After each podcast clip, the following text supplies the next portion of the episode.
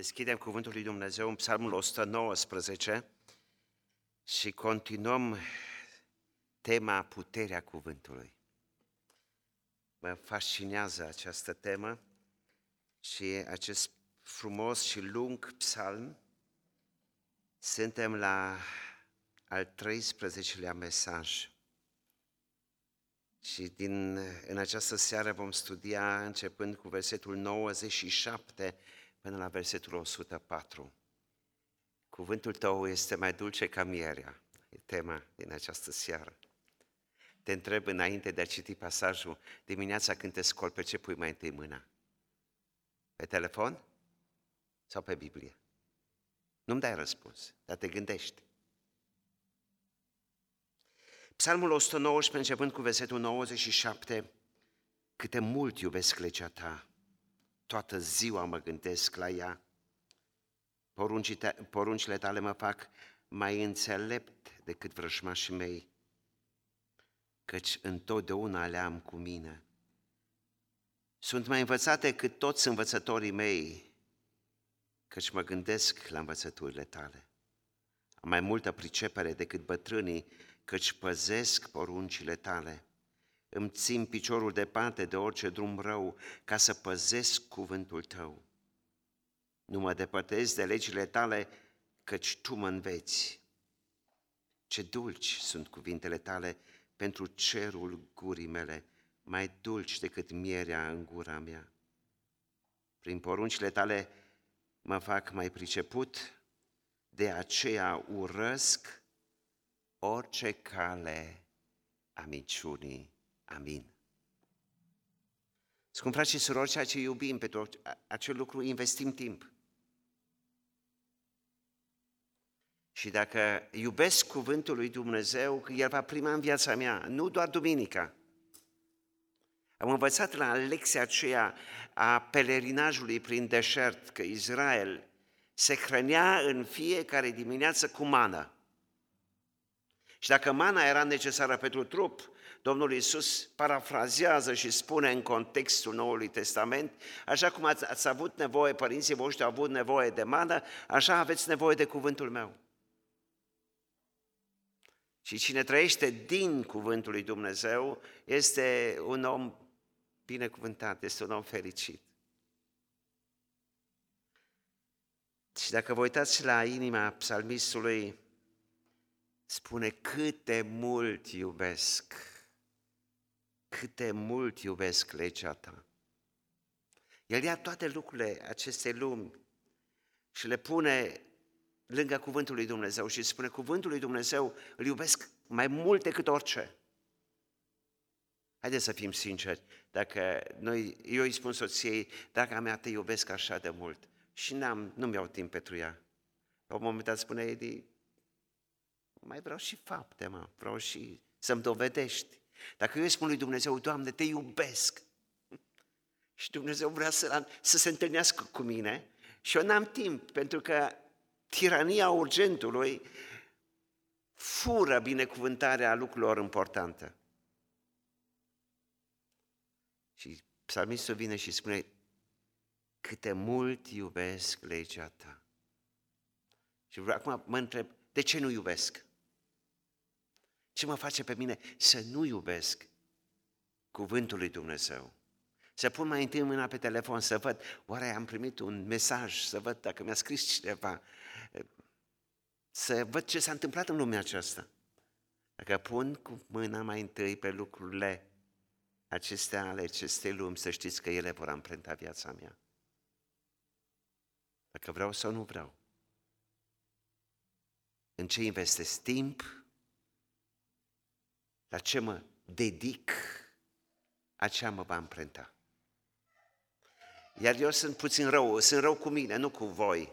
Eu sunt rău cu mine și mi-am spus, m-am disciplinat și am spus, acest telefon îmi slujește. Nu eu îi slujesc lui.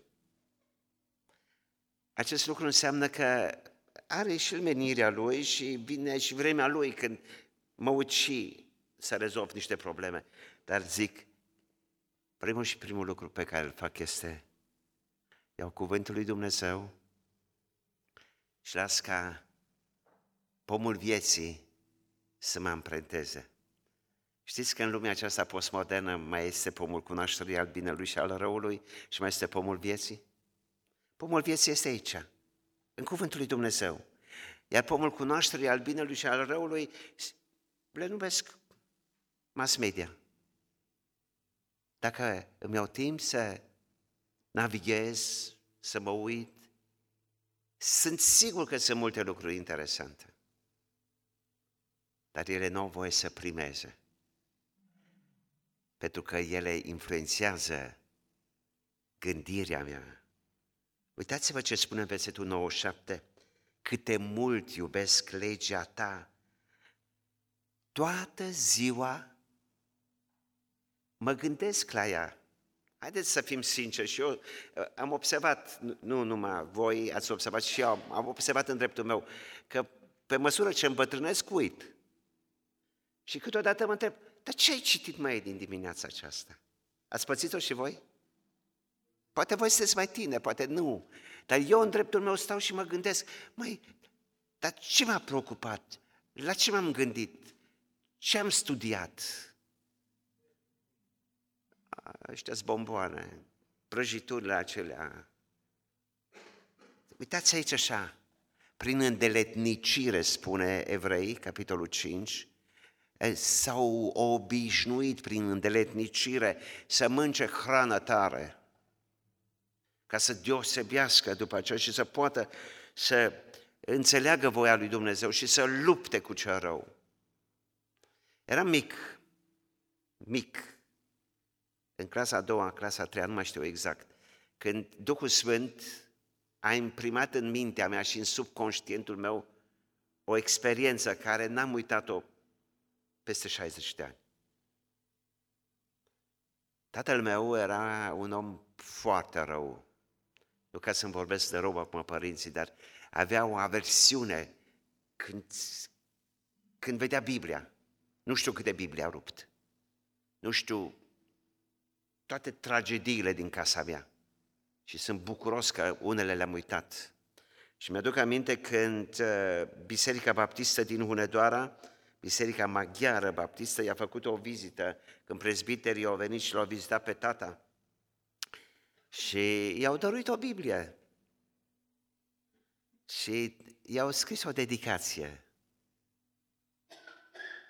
Și am încercat să citesc, e poate cea mai grea limbă de pe Terra, după chineză sau japoneză. Limba maghiară e o limbă foarte grea. Cine o înțelege, o înțelege, dar e o limbă grea. Eu am început să, să citesc. Și n-am prea înțeles. Și l-am întrebat pe, pe cel care i-a dăruit Biblia lui tata. Ce ați scris la tata aici în Biblie? Și aceste cuvinte pe care le-a spus fratele Cotono, nu le-am mai uitat. Eu scris așa, această carte te va ține departe de păcat sau păcatul te va ține departe de această carte. Eu n-am înțeles profunzimea acestor cuvinte. Dar Duhul Sfânt le-a scris, le-a imprimat în subconștientul meu. Și când am înțeles ce valoare este, am în mâna mea, am zis, nu-i voi permite nimănui și niciodată lui Satan să-mi fure privilegiul părtășiei cu Domnul Isus. În fiecare dimineață Duhul Sfânt ne trezește la părtășie. Pentru că Duhul Sfânt în inima mea și în inima ta este un duh gelos. Iar această gelozie este o gelozie constructivă. E gelos pe mine că mă vrea pentru Isus, ca Isus Hristos să mă umple, să mă facă să fiu efervescent. Și acum îl înțeleg pe psalmist când spune, toată ziua mă gândesc la cuvântul tău, pentru că acest cuvânt care eu l-am luat, l-am asimilat, transformă lăuntrul meu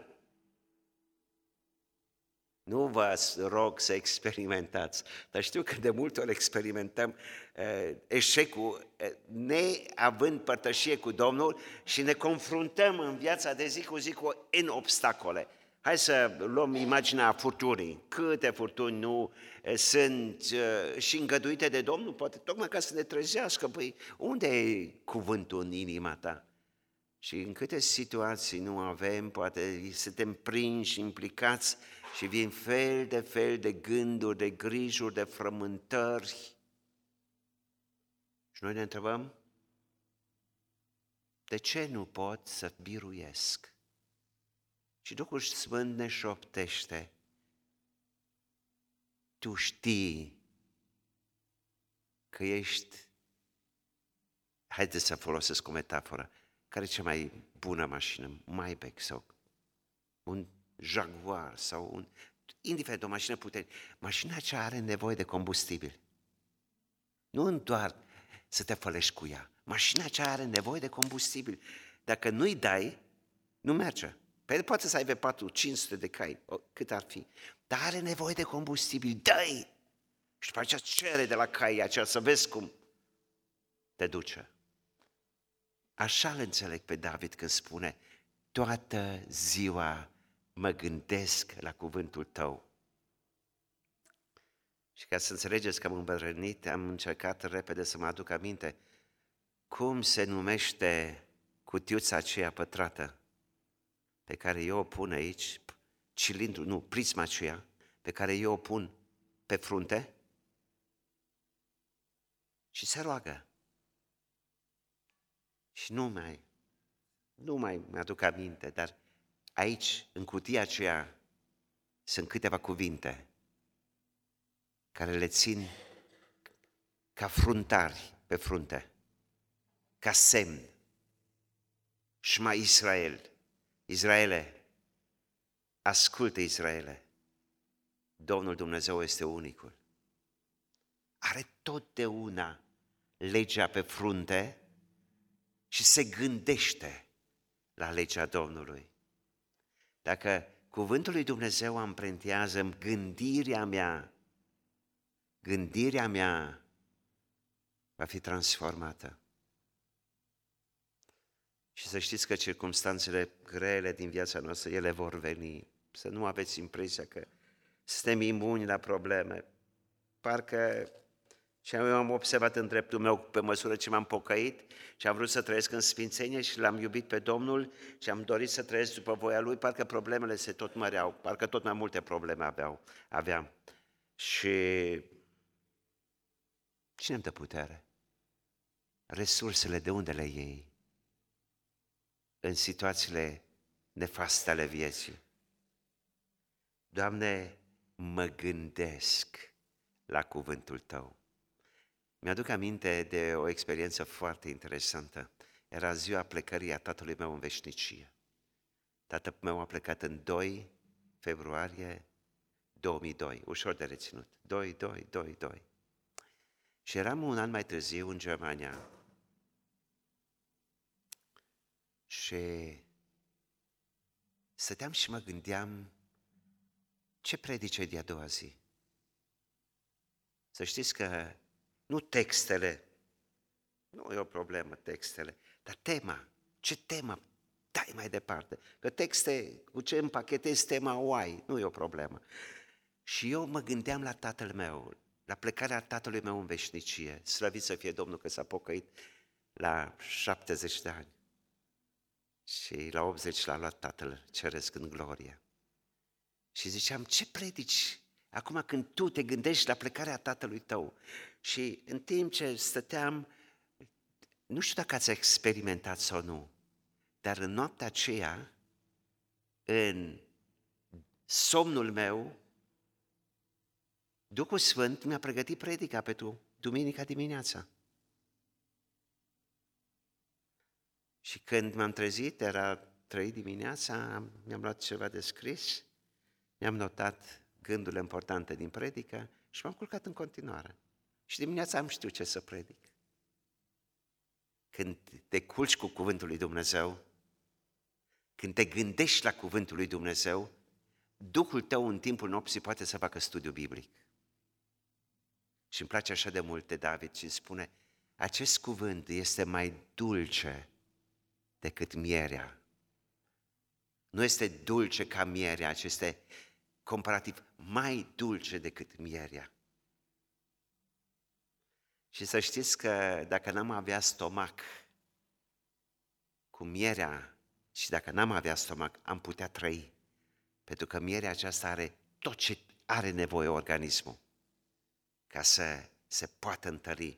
Și înțeleg provocarea cuvântului Dumnezeu, poruncile lui Dumnezeu, trebuiesc să umple lăuntrul ființei mele.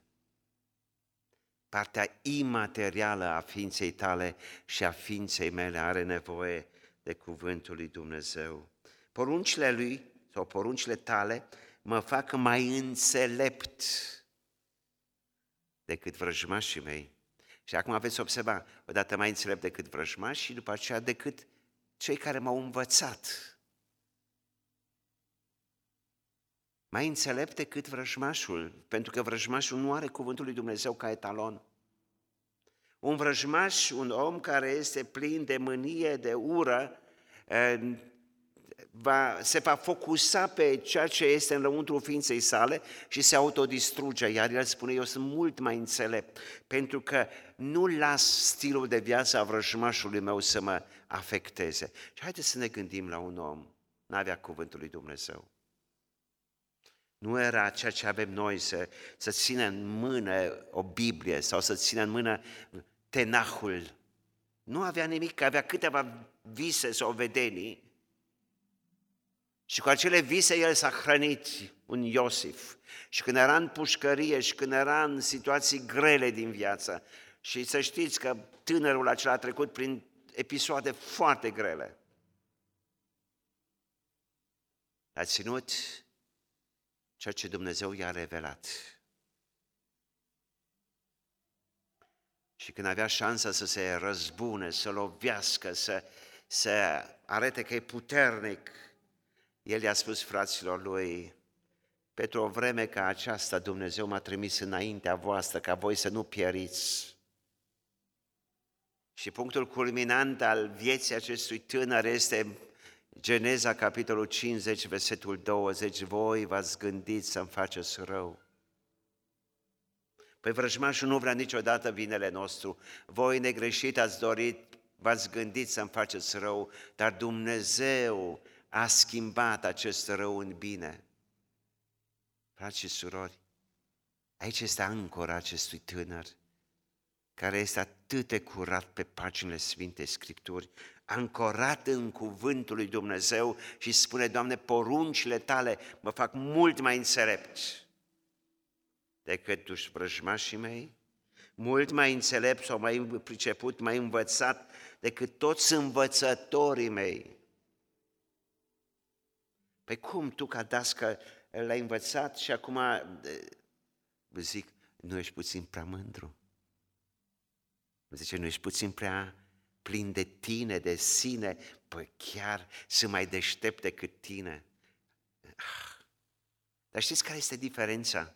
Diferența de ce este mai înțelept decât învățătorii lui este din pricina faptului că el nu merge pe calea minciunii, nu umblă pe calea păcătosului. Este pomul care este sădit la izvor. Și Domnul Iisus Hristos vorbea în contextul său, când vorbea maselor și avea pe lângă el, avea pe cărturari, pe farisei, pe saduchei. El a fost foarte tranșant și a spus, faceți ce zice, dar nu faceți ce face. Și aici este diferența. În toată smerenia, psalmistul s-a decis ceea ce eu știu, mă marchează. Ceea ce cred este stil de viață, fără să țin cont de ceea ce pierd. Haideți să ne gândim și mă gândesc la vremea când eu mergeam la școală, când uh, înainte de a mă pocăi, de a copiam pe ruptă, eram un, un ticălos de elev. Nu știu cum erați voi la școală, dar eu dacă nu aveam o fițuică, dacă nu înșelam, nu mă simțeam bine. Dar până când făceam fițuica aceea, deja învățam lecția.